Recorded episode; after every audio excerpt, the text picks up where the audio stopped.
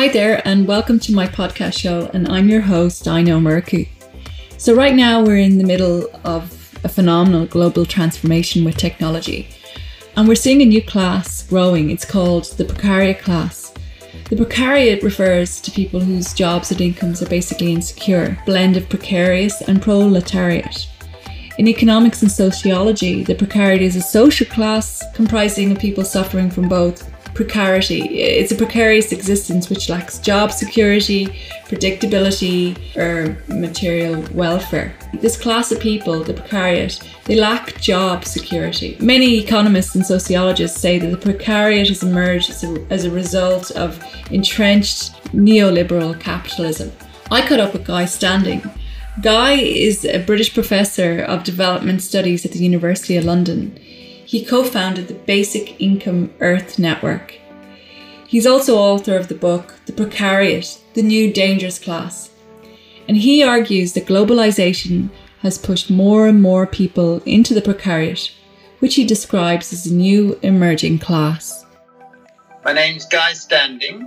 I'm currently a professorial research associate of SOAS, uh, University of London. SOAS is School of Oriental and African Studies but I'm not only a development economist, I've also been a labor economist all my adult life. And I was a co founder, uh, now honorary co president of BIEN, which is the Basic Income Earth Network. So uh, much of my time is spent writing on, on basic income and talking about basic income. But today I think we're going to be starting with uh, the growth of the precariat and then come to basic income. Exactly. You've been co- covering this topic, uh, Guy, of the basic income for some time now. So, I mean, I suppose, firstly, why now? Why has it become sort of a topical subject? I mean, obviously, the technology has changed many things, but, you know, what are the, I suppose, what, what's led, led up to it becoming such a big issue now? Well, I think I've been working on basic income for over 30 years. That's how much we've been working collectively and around the world. and undoubtedly, in the last two or three years, we've suddenly become mainstream. For a long time, people regarded basic income as unrealistic or utopian or just didn't understand it. But the last two or three years, huge number of people have come round, including prominent uh, Silicon Valley people, including people on the left and on the right. And there's a real energy out there. And we've just had our Congress in, in Lisbon, our 17th uh, International Congress, and hundreds of people came from about 50 countries. So you can tell there's a real uh, growing energy, and a lot of fantastic people have, have been joining. It's, it's open to everybody. And I think the reason that it's suddenly become mainstream is a matter of what I call a perfect storm of factors have come together that have made it almost essential. The first of those things is that with globalization, with the neoliberal economic policies that governments have followed, labor market flexibility and and so on, and with the Silicon Valley automation uh, trends, uh, we're seeing a new class structure in the world in which the growing class of people is the precariat. Now, the precariat are millions and millions of people who are facing a life of unstable labor, a lot of work that doesn't get remunerated or recognized, a casualization of their, their life, um, they are having to rely on money wages that are volatile and falling in value. Wages are stagnating in many, many countries, in, in all across the OECD countries, and they're living on unsustainable debt, where one mistake, one illness, one uh, accident can tip them into almost suicidal homelessness and all of those problems. They are losing the rights of citizenship, often without knowing it, within their own countries. They don't have to be migrants to be in those circumstances, although many migrants are also losing rights. So the, the, the growth of the precariat is epitomized by millions of people having chronic economic insecurity. And they cannot get economic security from the existing state benefits, which are means tested, behavior tested increasingly in, in many, many, many countries, if not all. There's been a growth of the number of people dependent on means tested benefits. Now, what that means is that they have to prove that they're poor in order to get access to benefits. And if you have to prove that you're poor, then you have to prove that you're, that you're deserving poor. And if you manage to get benefits, what me what it means is if you go from benefits into the sort of low wage jobs that people in the precariat can expect to get, you face a marginal tax rate of over 80%. And that means that they only gain an extra 20% if they go from benefits into the sort of low wage jobs they can expect to obtain, which is a huge disincentive, especially as they've got extra costs to meet when they when they go into a job, commuting and so on. And they have the prospect of going back into having to rely on benefits again, but waiting for some considerable time. So there are huge disincentives for, for the precariat to take low wage jobs. So that means that the state is increasingly uh, resorting to punishments and sanctions and all the various other things that go with that. So the precariat is the first factor because the part of the precariat are, are what I call atavists. They're fallen out of the old working class and they are anxious, they are insecure, but they're also very angry. And this part is voting for the Donald Trumps and they're voting for Brexit. They're voting for Marine Le Pen and Geert Wilders and other neo fascist populists.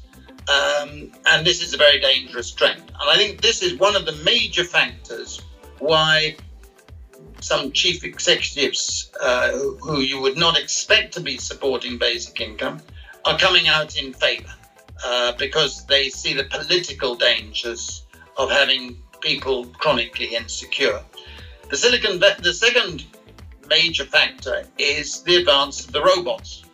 I don't believe that we're suddenly going to have nothing to do, where it will be made redundant because the robots will be doing everything.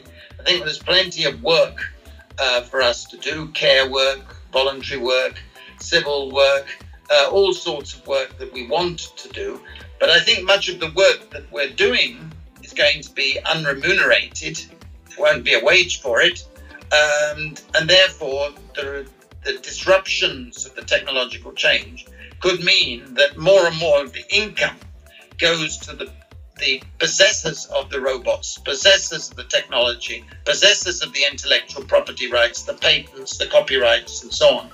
And I think that the distributional consequences are such that inequality has become dangerously high and shows every sign of continuing to grow. So this, this inequality is an extra factor.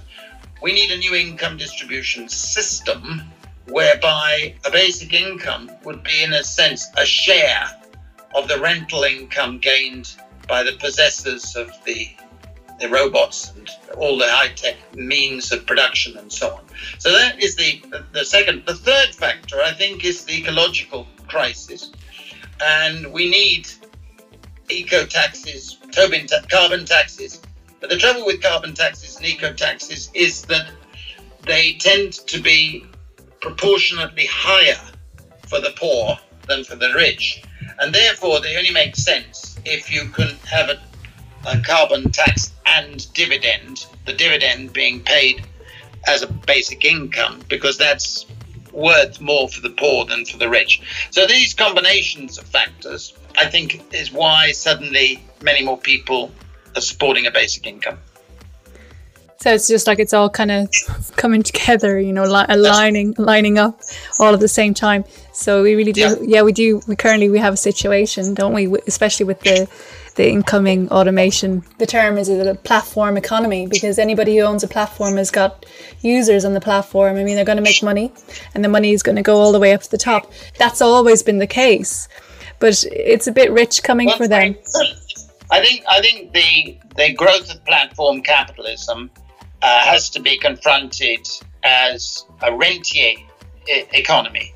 It's rent rentier capitalism, and the the apps are essentially like labor brokers, where the possessors of the apps are taking twenty percent, thirty percent of every labor transaction, and this is we're only at the birth of this process. It's going to get much more um, substantial as a as a way of organising labour, but it's clearly got to be uh, rethought, regulated, and we've got to have a new system of distribution. I think that what we're going to be doing, and I certainly favour this, is that the, there has to be a levy on all forms of rental income, most of all those associated with renting with uh, with the uh, platform capitalism, and that the incomes have to be put into uh, sovereign wealth funds, democratic wealth funds, and then with the ability, the ability to pay out a basic income would gradually increase through sovereign wealth funds, as they do in Alaska, as they do in in Norway, and and uh, as many people want in, in some other countries. So the growth of platform capitalism is really pointing in a direction of altering the dis- income distribution system as such. This is the theme of my final chapter in the book Corruption of Capitalism. Yeah, it's published. It's published. It came out last year. It's now in paperback. It's called The Corruption of Capitalism: Why Rentiers Thrive and Work Does Not Pay. Published by Biteback, and the moment it gets giving a lot of talks on it around the world. You can order it online. You yes. can order it online. Yeah, through Amazon. Yeah, and make them even richer. Yeah, no, and it's, and it's not expensive. Okay, okay, good. I'll, I'll, attach the link as well to the podcast guy. The, the main chapter of interest to you in the book is chapter six, which is on platform capitalism. Okay, great. Okay, I'm going to go check that out. There's no way around what's happened. There's been a change, but technology is moving. This is another thing that, that happens. The pace of technology is changing so fast. The governments really can't keep up. It's it's kind of like the, the horse is bolted out of the stable. Like, how do you go and get it back? I mean, I think that technology is is very disruptive. It's very rapidly developing. The governments are behind the curve. We know that in terms of developing new forms uh, regulations over contracts, new regulations over uh, bargaining procedures, new regulations on redress for things like non payment. A lot of the brokers are often refusing to pay people online, claiming that their work is not good or it hasn't been finished in time or something like that.